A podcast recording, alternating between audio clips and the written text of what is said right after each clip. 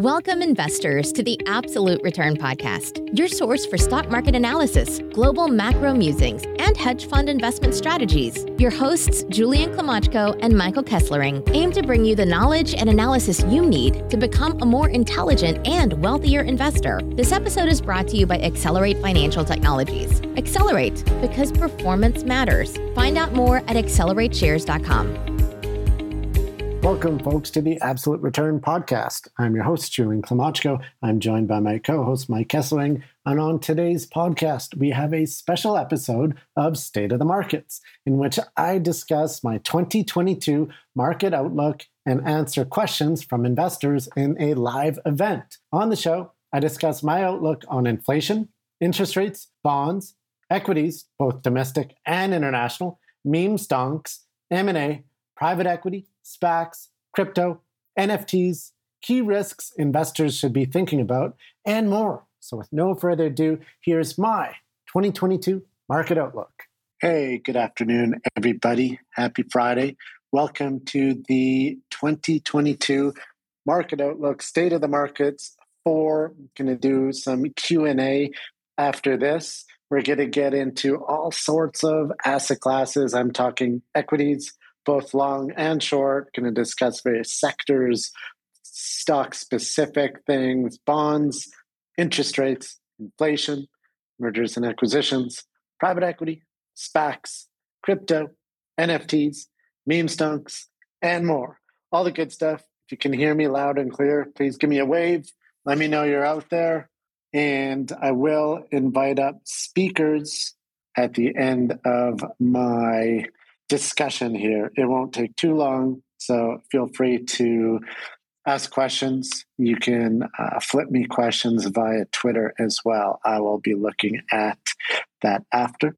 However, let's get into the show. First, I want to touch on some macro stuff. So, really, to set the stage for asset price performance, all depends on interest rates, which are mostly driven by inflation.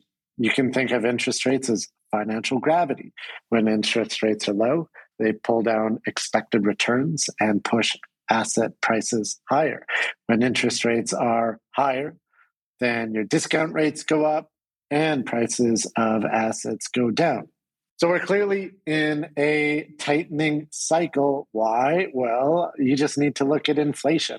Eh, as expected, and I discussed this nearly a year ago, it's not transitory as the Fed had claimed earlier in 2021. Latest inflation print, 7%, and that's only gone up uh, when it, they expected it to go down. At least they had people believe that it will go down, but inflation is high, seems here to stay. I wrote last spring on tools that investors should use to prepare for this. And I'm not saying sell everything, buy gold. That's not it at all. We just want to make sure that we're well diversified such that we have components within our investment portfolios that can deal with these specific environments. For example, in the 1970s, when you had a high inflation environment, they called it stagflation. Gold did really well, stocks did poorly, and bonds did poorly.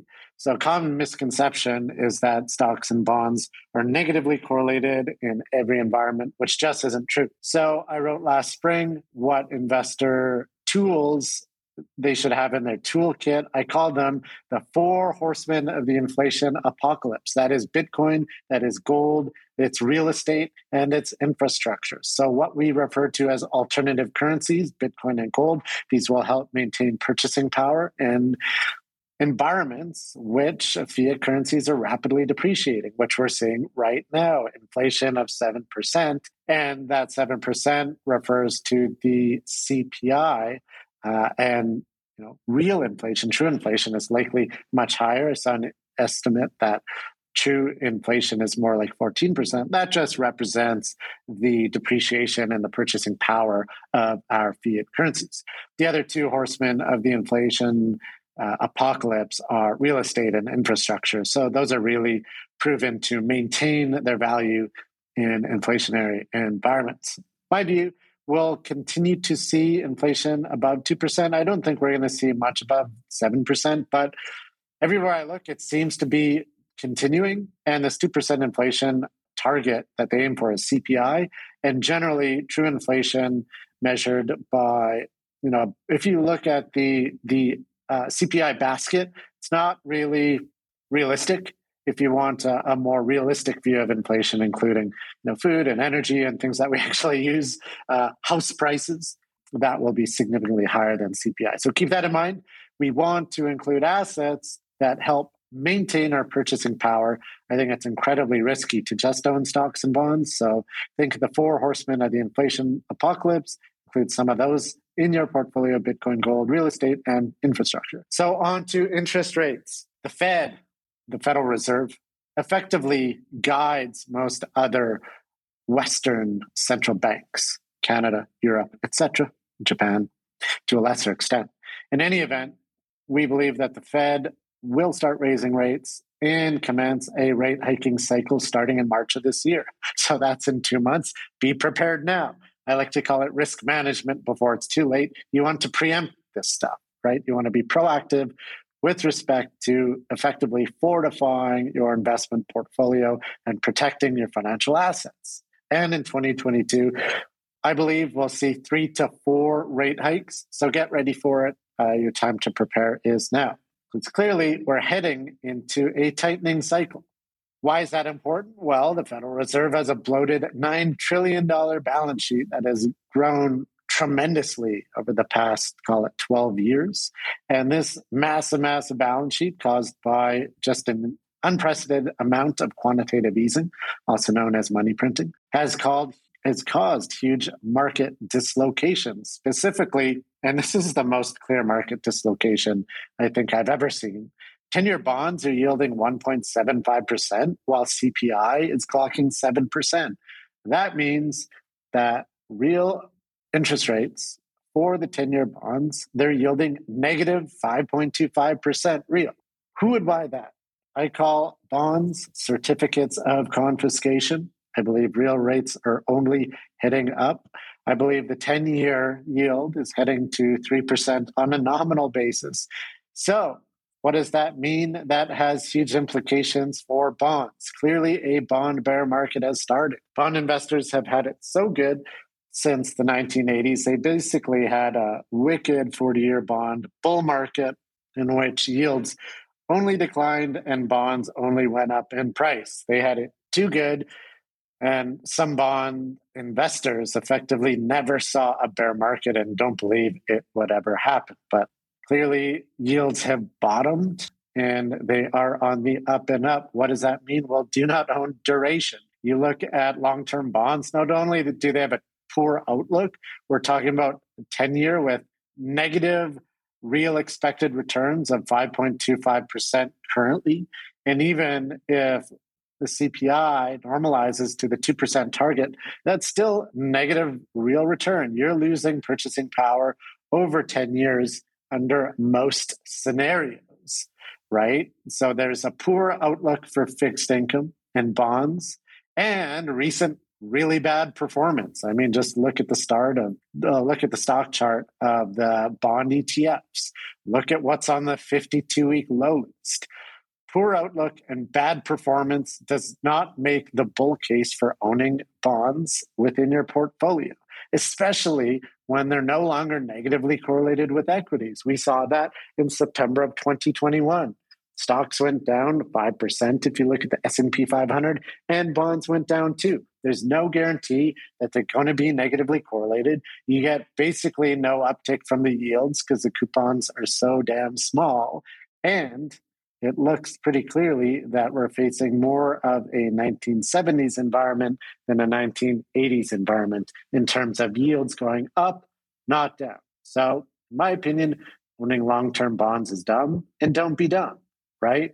Look to generate yields through variable rate exposures. Some examples of these would be leveraged loans, which are based on a floating rate yield, mortgages as well. There's some good mortgage ETFs out there. SPACs, I mean, SPACs present a great variable rate yield producing instrument. I should note that there's now only $10 trillion in negative yielding debt globally. Only 10 trillion. It was as high as 18 trillion, but you scratch your head. It's like, who's buying negative yielding debt? And this isn't just negative on a real basis, i.e., inflation adjusted. This is negative nominal yield. So their real rates of return are very, very negative. The other comment that I'd make about uh, fixed income is stay far away from private debt.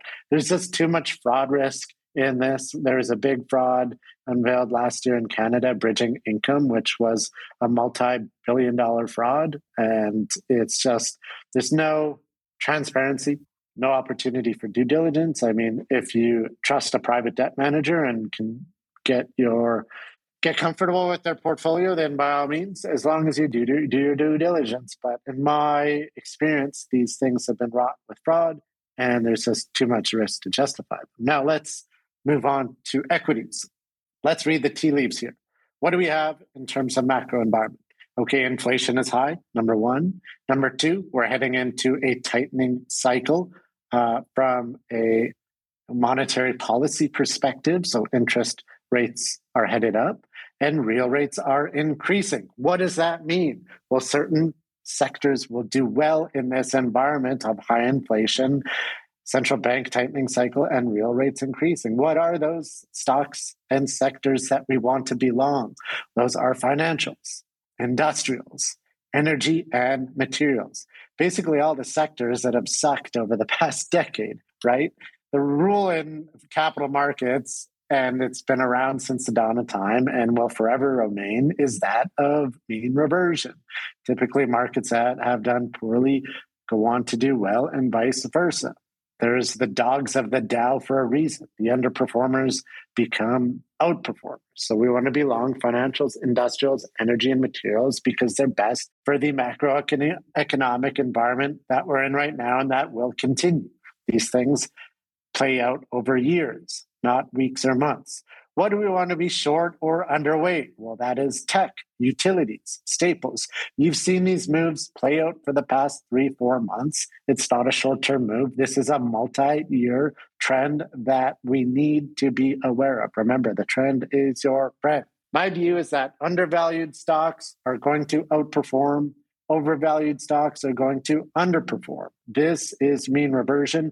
This is how markets have worked for over 100 years. It's just that over the past dozen, things have flip flopped where the most expensive stocks have outperformed dramatically and value stocks have sucked. People have begun to doubt that buying attractively valued securities works anymore, but it's going to come back in vogue. Has worked tremendously over the past three, four months. But to make up for the past dozen years of excesses, the outperformance of value is going to take many, many years. The best analogy today is the year 2000. We're just coming off of the most wicked growth stock bubble of all time, far greater than what we saw in the late 1990s, right? So, the best analogy, if you look at market history, is the year 2000. There's a saying that history doesn't repeat itself, but it rhymes. I think the next three, four years is going to rhyme with the years 2000 to 2003 slash four. So, what do you want to do? You want to be long, cheap quality stocks, high quality stocks at low valuations. You want to be short or underweight, what we call wildly overvalued junk stocks. These stocks went up tenfold overvalued due to just the tremendous amount of quantitative easing, easy money and rabid speculation in the capital markets. Now, these wildly overvalued junk stocks are down 50%, and people are like, whoa, they can't go down much more. They've been cut in half. Well, guess what? They went up from being 10 times overvalued to just five times overvalued. So, to get to fair valuation, they only need to go down 80 more percent. And guess what? In a bear market, they typically overshoot, right? So, I wouldn't be surprised if the ones down 50% go down an additional 90%. So keep that in mind.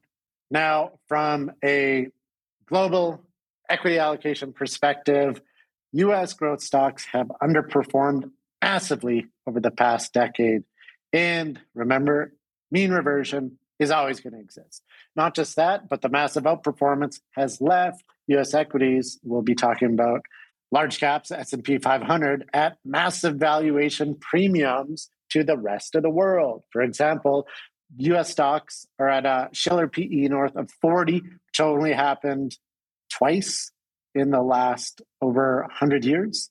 It happened in 1999 and it happened in 2000. So I expect the S&P 500 to underperform global markets this decade. If we go back to the best analogy, which was the year 2000, the S&P was flat to negative over the next 10 years because it started at such an extreme valuation, effectively where we're at right now. So I wouldn't be surprised to see in the near term S&P in 2022 flat to down. There's the old Wall Street mantra the first so the first five days of the year go so goes the year we're down what two to three percent over the first five days and that typically on average indicates underperforming year right so keep that in mind and i wanted to touch on what has happened historically so over the past decade the s&p 500's valuation multiple it's more than doubled it went from eight times EBITDA to 17 times EBITDA, which is its highest valuation on record. So I, I, spoke of the Shiller PE. Many people say, "Oh, that doesn't work anymore." But let's look at the S&P 500 on effectively any metric out there.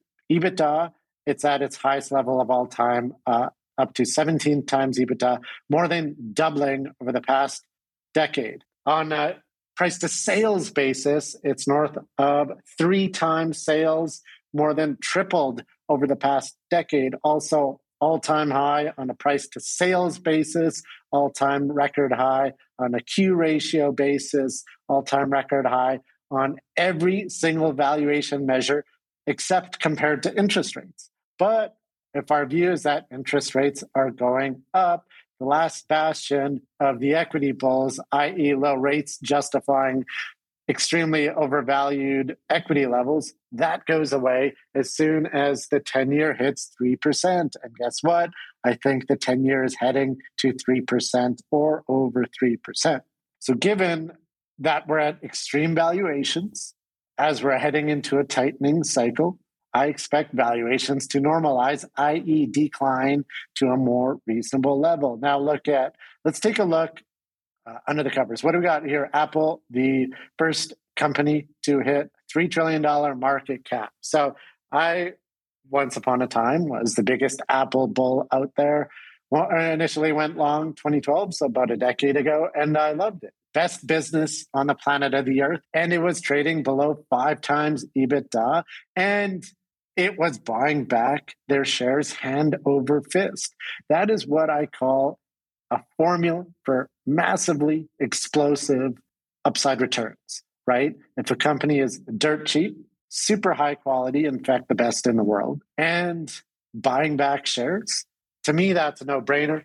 Carl Icahn came out, he agreed with me, he bought the stock. 2016, Buffett bought the stock, went all in, loaded the boat, and he's generated over a hundred billion dollars uh, in gains, greatest trade of all time. But Apple, the largest stock of the S&P, went from less than five times EBITDA in 2013 to now 23 times EBITDA. So their multiple expanded over fourfold for basically the exact same business. And you got to remember, um, there's a huge bear case on Apple, given that its founder and CEO died, Steve Jobs. And people said, oh, under Tim Cook, it should have a significantly lower multiple. In any event, we've seen this across the entire US equity spectrum massive multiple expansion just based on a tremendous bullish sentiment combined with the easiest monetary policy of all time. So what does that mean? We expect other your other markets, Europe, Canada, Japan, emerging markets to outperform. I like I stay away from the sketchier ones. I mean, stay away from China, stay away from Russia, no matter how cheap. Because when talking about cheap, we're talking about based on uh, shareholder earnings. And in my opinion, in those countries, uh, shareholders don't really own, own any of that. So, in any event, I believe the uh, TSX will outperform. Why? Because the TSS, the TSX is stuffed with banks and energy. We expect banks and energy to outperform. I think the TSX will be up 10% plus this year. I believe the S&P 500 will be flat to down. We're entering an environment of huge outperformance over a multi-year period of value stocks. Here's an interesting stat. When bond yields were at 1.8% in 2012, so 10 years ago, they're at the equivalent level of bond, uh, bond yields on the 10 year treasury. Value stocks traded at a 100% higher valuation on a relative basis versus growth stocks. So it just gives you a sense on how much they need to catch up just to get back to where they were 100%. So, with that being said, I believe over the next decade, Berkshire Hathaway will outperform the ARK Innovation ETF. That is my big call. For hedge funds, I believe we are entering a golden era akin to the fund uh, performance for long short equity funds between 2000 and 2003 and if you remember, during this time period, the S&P 500 dropped 50% over a three-year bear market. Long short hedge funds had positive returns. They crushed it by buying cheap, high-quality stocks and going short these wildly overvalued junk stocks. It's nearly the exact same story playing out that we saw 22 years ago. Keep that in mind. Another thing that I just have to touch on is meme stonks. meme stonks such as GameStop and AMC were just coming to just becoming a thing like a year ago took the world by storm i mean the amount of amateur investors that had never bought a stock in their life let alone had a brokerage account that reached out to me from you know high school or junior high saying hey i own gamestop uh, what should i do with it i own amc it's going to go up to a million dollars these people are, are just they know nothing about valuation, investing. It's all just a, a, speculative game. But the thing with GameStop and AMC is, you know, it's very easy to value these companies, and they are still sitting at inflated valuations, likely 5x to 10x that of their comparables, right? So if you view these as massively inflated valuations, just sell. I mean, get out now before these tank. I think they have north of 50% downside listen, that whole movement is done. There's no short squeeze. There's uh, it's lost its steam. negative momentum. There's no reason to be in these meme stocks anymore. Just get in, or I mean, get out before everyone else starts plowing out. Don't be the the last person at the party. You know, get out before it's significantly lower. I only see downside for the meme stock. So if you're not involved, stay away. I think they're just too volatile to short. Uh, in any event, if you're long, please sell. Uh, I think staying in it, you'll regret it. Let's move on to M&A mergers and acquisitions. So in 2021, we did have a record year for M&A. I believe that will mostly continue. Rising rates could present a headwind, as could an equity bear market. Rates are rising, but if we're talking about the 10 year going from 1.75% to 3%, I don't think that's too big of a headwind for M&A. There's still a ton of liquidity. The amount of dry powder and private equity, they're forced buyers to the tune of literally trillions of dollars. These private equity firms raise trillions of dollars. They have to spend it, right? Or they don't generate their massive, lucrative fees. So they're going to continue to ride this cycle. One problem with private equity is they're paying higher and higher valuations. In the heyday of private equity, they paid eight times EBITDA or lower. That was the formula for leverage buyout success. Buy a business at eight times EBITDA, cut costs, finance it with six times EBITDA of leverage, and enjoy that levered return, right? But now they're paying you know 15 to 20 times ebitda what does that mean well the return on an investment you think what drives return well starting valuation is the best indicator of what kind of returns you can expect if you're paying below eight, eight times ebitda you can expect high returns if you're paying 16 to 20 times ebitda you can expect low returns it that's how the markets work. That's how the economic machine works. And that's what you should expect when paying higher and higher valuation on these leveraged buyouts. I do expect to see more club deals where private equity firms team up to buy bigger and bigger targets. And if you remember, that sort of marked peak of the market in the year 2000, prior, sorry, in the year 2007, prior to the great financial crisis. So all these things kind of follow the same similar pattern over time. Things to watch for. I think private equity will underperform just because they're tra- they're paying higher and higher valuations. And if we look at the S and P 500, it's trading at 17 times EBITDA, and I believe private equity are paying equivalent valuations there. So that summarizes my thoughts on private equity M and A. But private equity has trillions of dollars to spend. Now let's move on to SPACs, which has over 100 billion uh, of dollars to spend. So we just cracked 700 SPACs in the market. I see a continuation of IPO issuance. We've seen a lack of definitive agreements. I've seen one since December 23rd, which is disheartening. Uh, hopefully that increases. One thing on the definitive agreement side, I see a continuation of what we refer to as SPAC 2.0, which is more corporate carve outs uh, in terms of the targets for business combinations. And since there's been a flood of supply of SPACs, way overwhelming the demand, there's some tremendous investment opportunities here for yield players. SPACs are yield vehicles. They're basically almost all universally trading at a discount to their NAV with a limited term, 12 to 24 months. And what a SPAC represents, if you see a SPAC with a $10 NAV and it's trading at 90 $9.70. That is a T bill at 97 cents on the dollar plus an equity call option for free. That seems like a pretty compelling risk reward, especially versus everything out there when considering negative or flat expected returns for the equity markets. The beauty of SPACs as a yield vehicle is you can generate higher returns than corporate bonds without the credit risk and without the duration risk. So, in my opinion, they're significantly cheaper. As I said, continued issuance. I wouldn't be surprised to see a thousand SPACs outstanding by year end. People say, whoa, that's a lot. And yes, it uh, is a lot. If you go back two years ago, there are less than 90 SPACs. So to say, you know, over tenfold that, that's big expansion. However, note that there are 10,000 private equity funds globally. So SPACs are still a high within the grand scheme of things. But given there are so many, I do expect to see an elevated rate of liquidations. We saw one last year in 2021. We saw two two liquidations in 2020. For 2022, I'm calling for more than 20 liquidations, which would be a liquidation rate of between 2 to 3%.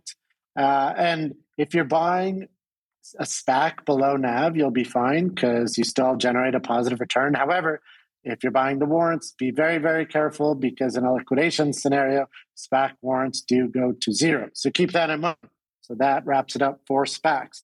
And now, a word from our sponsor, Accelerate, one of Canada's most innovative and fastest growing alternative investment solution providers, with a suite of institutional caliber alternative ETFs for investors seeking diversification and long term performance. The Accelerate Arbitrage Fund, symbol ARB on the TSX, is the world's first SPAC focused ETF with a diversified portfolio of SPAC and merger arbitrage opportunities in an easy to use, low cost ETF. The Accelerate Arbitrage Fund ETF trades under the symbol ARB on the Toronto Stock Exchange. Find out more at accelerateshares.com. Now let's talk about crypto. In my opinion, Bitcoin represents digital gold, should be held to maintain purchasing power in portfolios. It can be risky not owning Bitcoin if everything else is tanking and it's helping maintaining your purchasing power. I tend to advise, you know, since it is so volatile, perhaps a 1% position is appropriate. If it goes up 10x, which I believe it will over the long term, my target is 500,000 per Bitcoin, then you get to enjoy that upside. If it drops 80%, which it has been known to do, and I wouldn't be surprised if it does continue in the future, you're not hurting too bad with a 1% position. but I think it's riskier to not own than to all own. People complain that it's volatile, but the way you deal with volatility is not just to say no.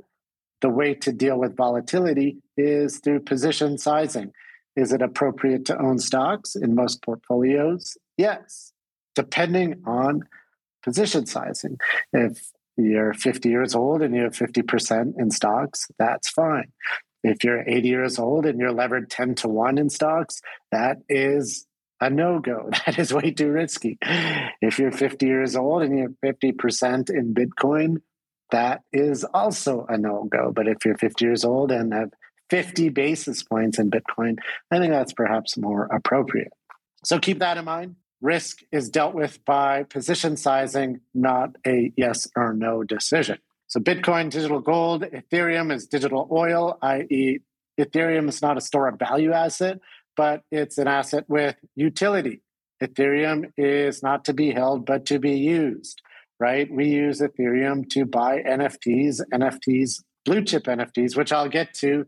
They will outperform Ethereum, a diversified basket of blue chip NFTs is my thesis, which I'll touch on next. But sticking on crypto, long term target on Bitcoin, $500,000. But keep in mind, it'll continue to be wildly volatile, 80% volatility. So that is what, fivefold that of equities. We're going to see multiple bear markets each year. So keep that in mind. If you do buy Bitcoin, expect it to drop 50 to 80% per, at least once or maybe even multiple times per year. But you should maintain the long term view that it will go higher over time. Every bear market that I've been in Bitcoin, it's only gone on to reach new highs, and I always regret not buying more. On to Ethereum, there's a number of so called Ethereum killers. The most popular these days being Solana. They're becoming more popular, but won't kill Ethereum. I think that it has the lead.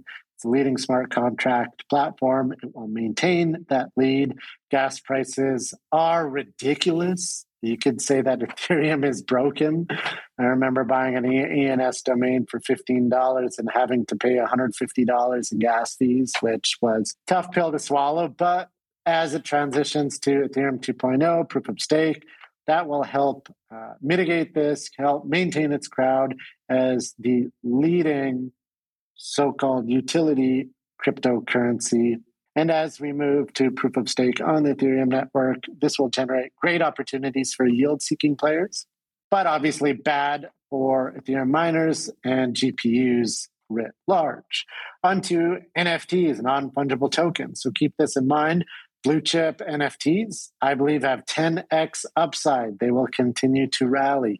I wouldn't be surprised to see a floor price for the CryptoPunks and the Bored Ape Yacht Club of north of 500 Ether, right?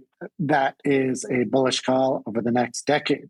However, keep in mind that nearly every NFT collection will go to zero. So I think the rare 1% or less will have tremendous upside. The 99% you'll lose a crap ton of money on, if not 100% of your money. Stay away from minting, too dangerous. It's like playing in penny stocks. Only participate in minting a new NFT unless the team is fully doxxed or it's a continuation of a collection or you know the team. Personally i've seen way too many scams and rug pulls. I mean nft mints it's just too easy for thieves to steal money. And every week it seems i'm seeing a new rug pull. So just stay from minting. Totally not worth it. Wait until a collection gains some momentum and proves itself out. I think that's a safer way to play these things. Even if you end up paying five to 10x more, you'll save money over the long term. I am bullish on some uh, microcap NFTs, i.e., below one ETH. My top blue chip pick is the uh, Mutant Apes I think they will have some convergence to the Bored Ape. So Mutant Ape floor is around 15 ETH. Bored Ape floor is around 70 ETH. So that's an 80% discount, or the Mutant Apes are trading at 20% of Bored Ape. I think that relationship will flip and that Mutant Apes will trade up to a 20% discount or 80% of a Bored Ape. So all things equal, price target for the Mutant Ape floor is 60 ETH. In the current environment. Top micro cap NFT under one ETH. I like On Chain Monkey. It's the first fully on chain NFT. So it's very unique, great community, and they're doing positive things for society. The thing to know about NFTs is if you come from a background in equity trading, you'll quickly be able to see that momentum and relative value these factors work absolutely phenomenally well in NFTs. It's like trading stocks and commodities in the 1970s, where these signals, there's no quant investors to capitalize on them yet. There's no no computers to really make this market efficient. NFTs is there's such an inefficient market that basic things like momentum, relative strength, trend, value, all these things uh, it, it just reminds me of primitive equity and commodity markets where people who know this stuff can just make a lot of money. Onto airdrops, I think they'll become more prevalent, especially airdrops with utility. The recent LooksRare airdrop provided the roadmap to substantial value creation and really assembling and building a community very, very quickly and building a product, uh, success, successful project through this uh, so-called vampire attack that they did on OpenSea. I'm really excited to see how that turns out because to me, this genius to incentivize users on a monetary basis and basically capture billions of dollars pickpocketed from the likes of venture capitalists I mean, it's a great story capturing platform value for the users instead of billionaires. Um, that story just resonates. It's a feel good story, and it has worked so far. I believe we'll see more airdrop tokens that have utility create significant amount of value. One that I'm so looking forward to, and I'm sure uh, the entire NFT universe is is the ape token for the Bored Ape and Mutant Apes. Perhaps the Kennel Club too. Uh, we shall see, but that is certainly the most speculated and anticipated potential token in the NFT markets. I think NFT holders will be continuously rewarded with these so called special dividends. We got the Lux token, we got the SOS token, there's the ENS token, and all these are worth hundreds, thousands, tens of thousands of dollars, depending on how many NFTs you've owned and traded. And it just represents basically free money, special dividends. So these days, it pays to be an NFT investor.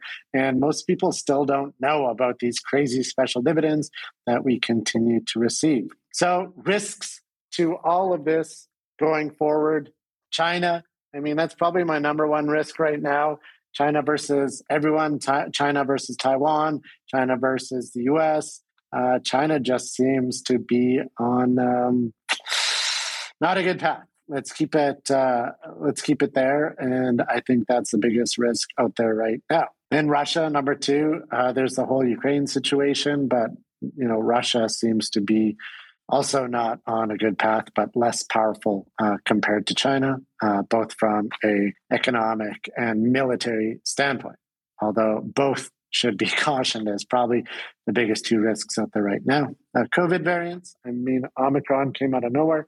Thankfully, it's less dead, deadly than the other ones. But if you look at cases, they basically went vertical and presents significant economic challenges and supply chain challenges. So, um, you know, unfortunately, I thought we'd be the, through the pandemic by now. We're not. Keep that in mind that thus far. It's been happening for two years with you know seemingly no end in sight. Uh, hopefully for 2022 at the end we'll be past it but you know i'm not holding my breath. So keep an eye open for those types of risks as well. And then on to the unknown unknowns.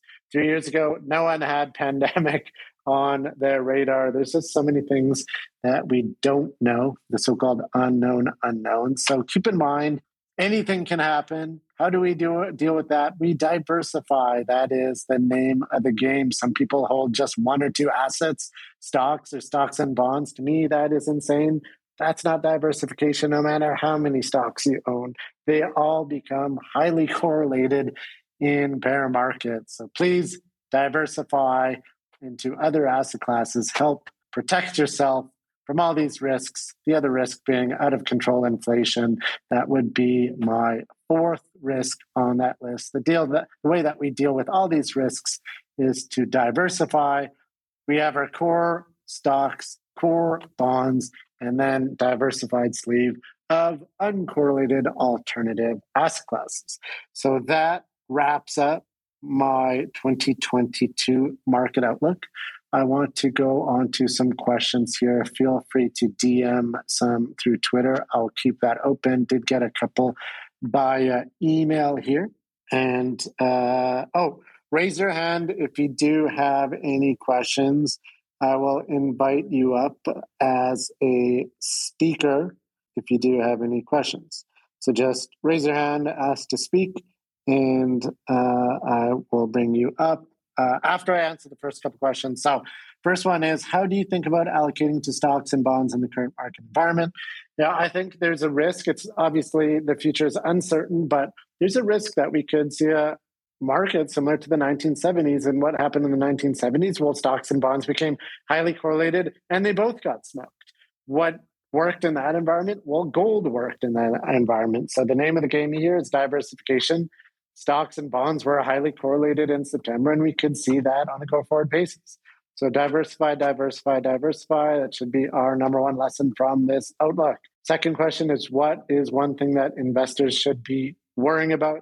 Well, I listed four things China, Russia, COVID, inflation, and well, the fifth bonus one is the unknown unknowns um, that we just don't know about. So, obviously, keep your eyes and ears open for any risks. Keep your debt levels or your leverage margin zero or low, something that uh, no one ever wants to get a margin call. So, uh, be careful about that as well. And now a word from our sponsor, Accelerate, one of Canada's most innovative and fastest growing alternative investment solution providers, with a suite of institutional caliber alternative ETFs for investors seeking diversification and long term performance. The Accelerate One Choice Alternative Portfolio ETF, symbol 1C, ONEC on the TSX is Canada's first alternatives portfolio solution, providing exposure to six alternative asset classes, 10 alternative strategies in one easy to use, one choice ETF that charges a management fee of just 0.2%.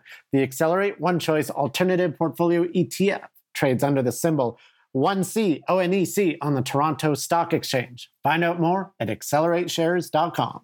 I did see a uh, question. If you want to raise your hand, I can invite you up to speak at this point. Mike, I think you may have had a question as well. I can invite you up uh, as speaker. Check the old Twitter for questions. Okay. All right. So I do have a question from Trent Wizzo. He says, utilities and REITs tend to outperform in upcoming economic situation. Why would you underweight them?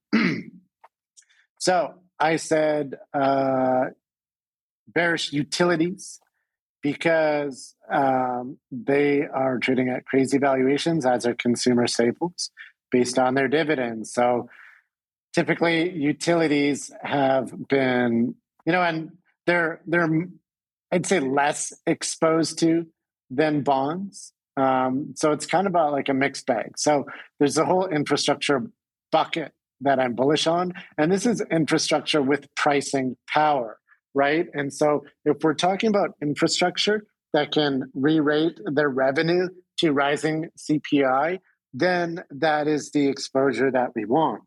But, you know, wildly overvalued utilities that don't have that, that's those are the ones that you should stay away from. So it's a mixed bag with respect to utilities and REITs. They tend to be able to raise rents and things of that nature, and real estate tends to maintain its its purchasing power, right? So you got to pay attention to starting valuations and can they adjust to a higher rate environment? That is important. So thank you for the question. We got another question here. Okay, this is a SPAC question. Do you think Hugs HUGS gets SEC pushback on the Panera deal? You know, that's a tough one because they're participating in that um, Panera initial public offering. We saw uh, Bill Ackman try that with, with the Pershing Square SPAC. The SEC shut him down. So, I mean, it is a risk since we did see that play out already.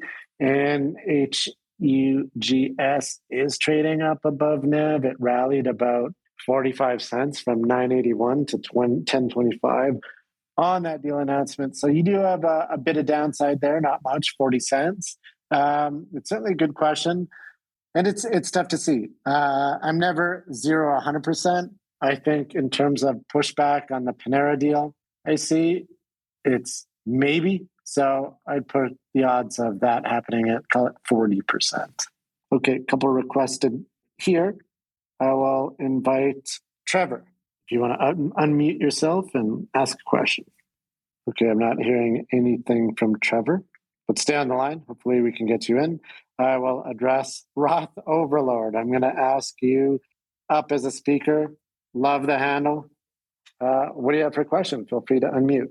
Oh, is it is it fine if I go first, or do you want Michael to go? Yeah, yeah, go for it. Yeah, let's hear it. Yeah, I had a thanks for having this, uh, Julian. I had a couple questions. One of them uh, was warrant related. Do you think that the the sell off that's going on right now in pre DA warrants, do you think that that's warranted? That's the first question. And the second one is, you know, I hear a lot of people saying that, especially with these, let's say, post DA warrants that haven't despacked yet, that what they're trading at now is what the market, it's kind of like a reflection and an accurate view of what the market perceives it to be. Do you think that that's accurate given that we've seen a lot of repricing in warrants once the deal goes through? Like, for example, Bull was one where people, you know, were selling it like around 90 cents, 80 cents, and all of a sudden, a couple months, we emerge a couple months out, even in this kind of like bear market now, and it's like at a dollar five last I checked. Yeah, some so some good questions there. I think from an average perspective, SPAC warrants are undervalued. You know, it's we haven't seen them, you know, much cheaper than this. I believe one year ago they're trading north of three dollars on average, and now they're seventy cents on average. So down roughly eighty percent.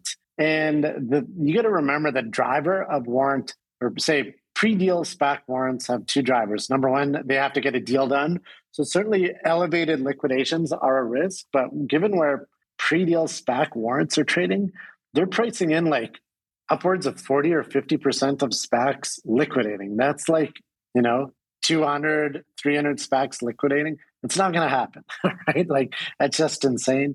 I'm calling for, you know, single digit liquidations, not 30 to 50%. So the warrant pricing in the current market is reflective, you know, just fear of massive liquidations, which I don't believe will happen. And then the second part, you got to remember that warrants, their pricing is based off volatility, right? And so a lot of these companies going public via SPAC are highly volatile.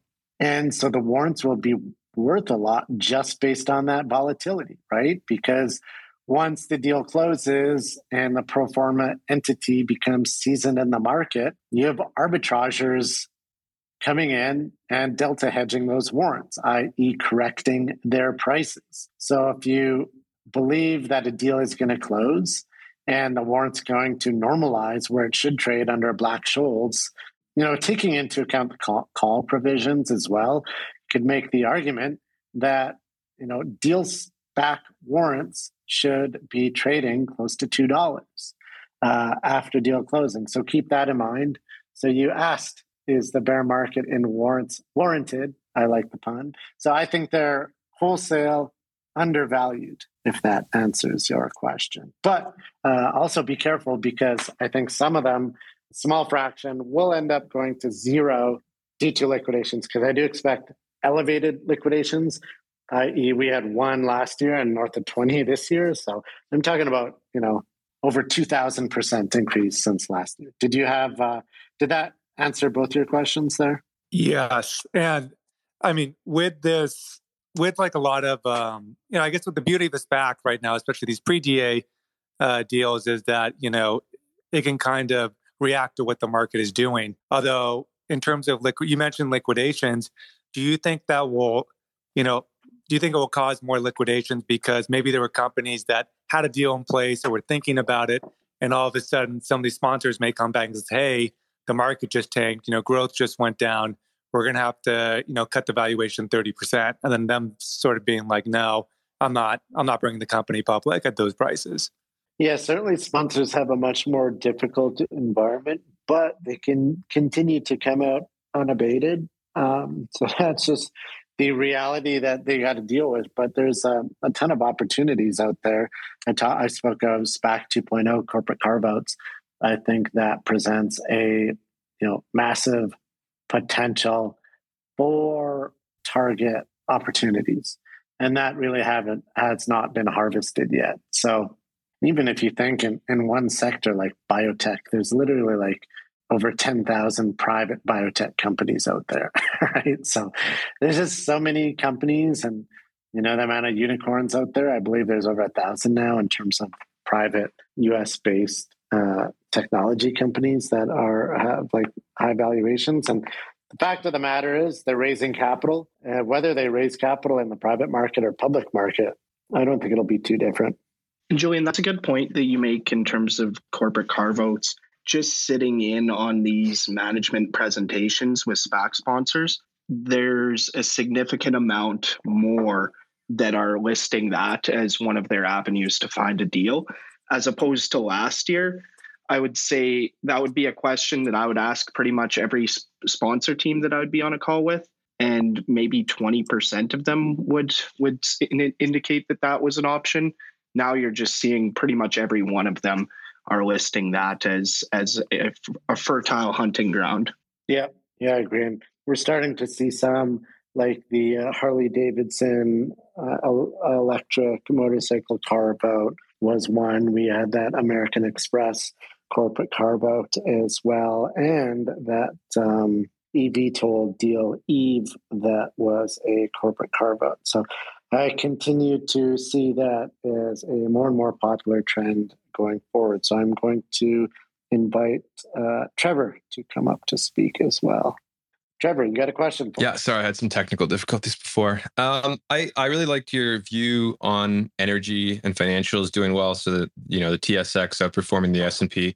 My my question that I have that I'm thinking about is if we do get a higher rate environment, um, the one concern I have with Canada is the housing prices are, are some of the highest in the world, and we don't have 30 year fixed mortgages like the US.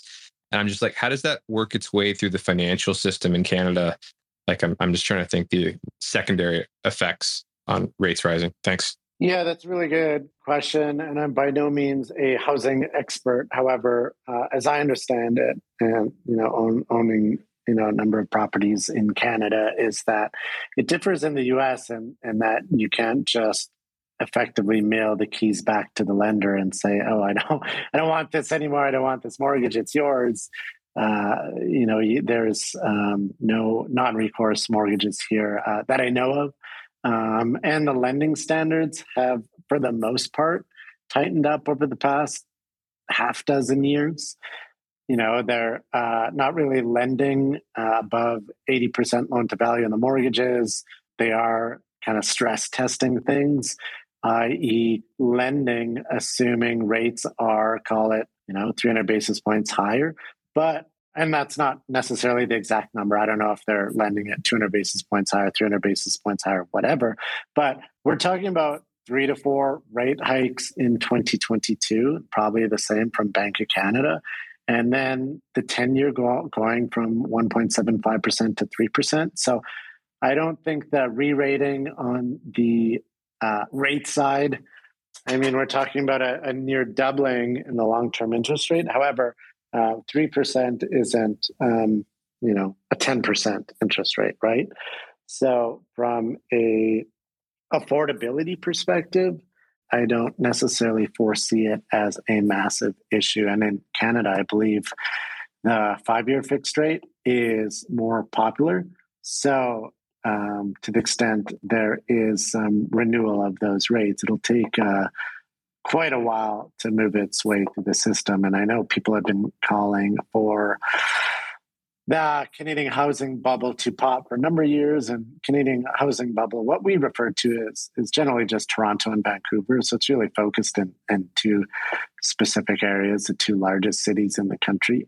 For the most part, the rest of the country is isolated from that. But, you know, in my opinion, Vancouver real estate has been in a bubble since 1993 and it hasn't popped. so it's like these things can, uh, as, as uh, Keen said, the market can remain irrational longer than you can stay solvent.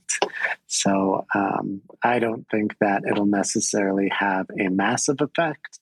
Um, could have some effect in terms of causing some losses for the banks, but not anything like uh, what happened in 2008. Thanks. All right, now we got PQ. I'll invite you up uh, as a speaker here. All right, you got a question for us? Okay, nothing coming through. And I believe that is it for questions. So. Oh, I do. I have one more question if you have okay, time. great. Yeah, for sure. I got uh, three minutes here. So I was wondering, in terms of the role of the underwriter in these deals, would you say that they're taking? I'm kind of confused in the sense, like, you know, a lot of people take put a lot of like, uh, I guess, uh, I guess, impact in terms of what, how good is the underwriter? Are they? Is it Goldman Sachs? or is it one of the the smaller banks? And I guess it probably depends on what sector you're focused on, since certain banks are better at that. But are they taking an active role in terms of the connections and trying to to trying to source some of these targets, or would you say it's pretty much just the sponsor on their own that if it's facilitating the deal, they're just underwriting it? Yeah, so you got to remember that you know SPACs are are pretty lucrative for the underwriters and the investment banks as long as they get a deal done. Because if if a SPAC liquidates, that's really bad for the underwriter because they lose most of not only most of their underwriting commission because the majority of it is deferred um, and only payable if they complete a business combination and not payable if they liquidate.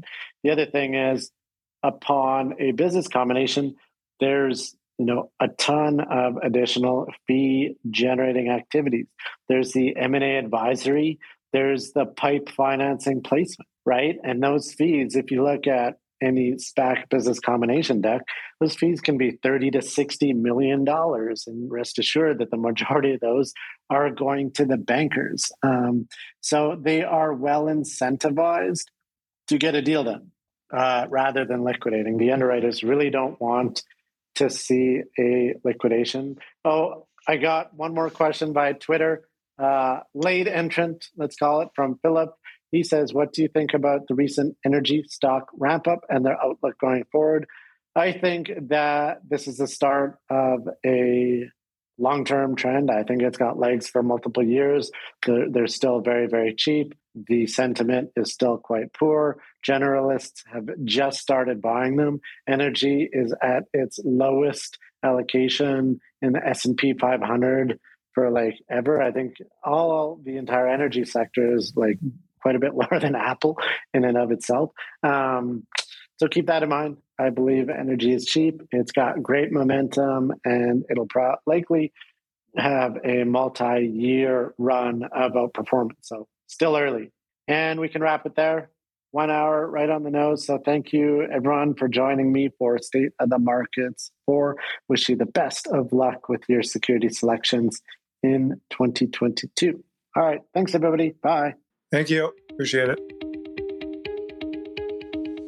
Thanks for tuning in to the Absolute Return Podcast. This episode was brought to you by Accelerate Financial Technologies. Accelerate because performance matters. Find out more at accelerateshares.com. The views expressed in this podcast are the personal views of the participants and do not reflect the views of Accelerate. No aspect of this podcast constitutes investment, legal, or tax advice. Opinions expressed in this podcast should not be viewed as a recommendation or solicitation of an offer to buy or sell any securities or investment strategies. The information and opinions in this podcast are based on current market conditions and may fluctuate and change in the future. No representation or warranty, expressed or implied, is made on behalf of Accelerate as to the accuracy or completeness of the information contained in this podcast. Accelerate does not accept any liability for any direct, indirect, or consequential loss or damage suffered by any person as a result of relying on all or any part of this podcast, and any liability is expressly disclaimed.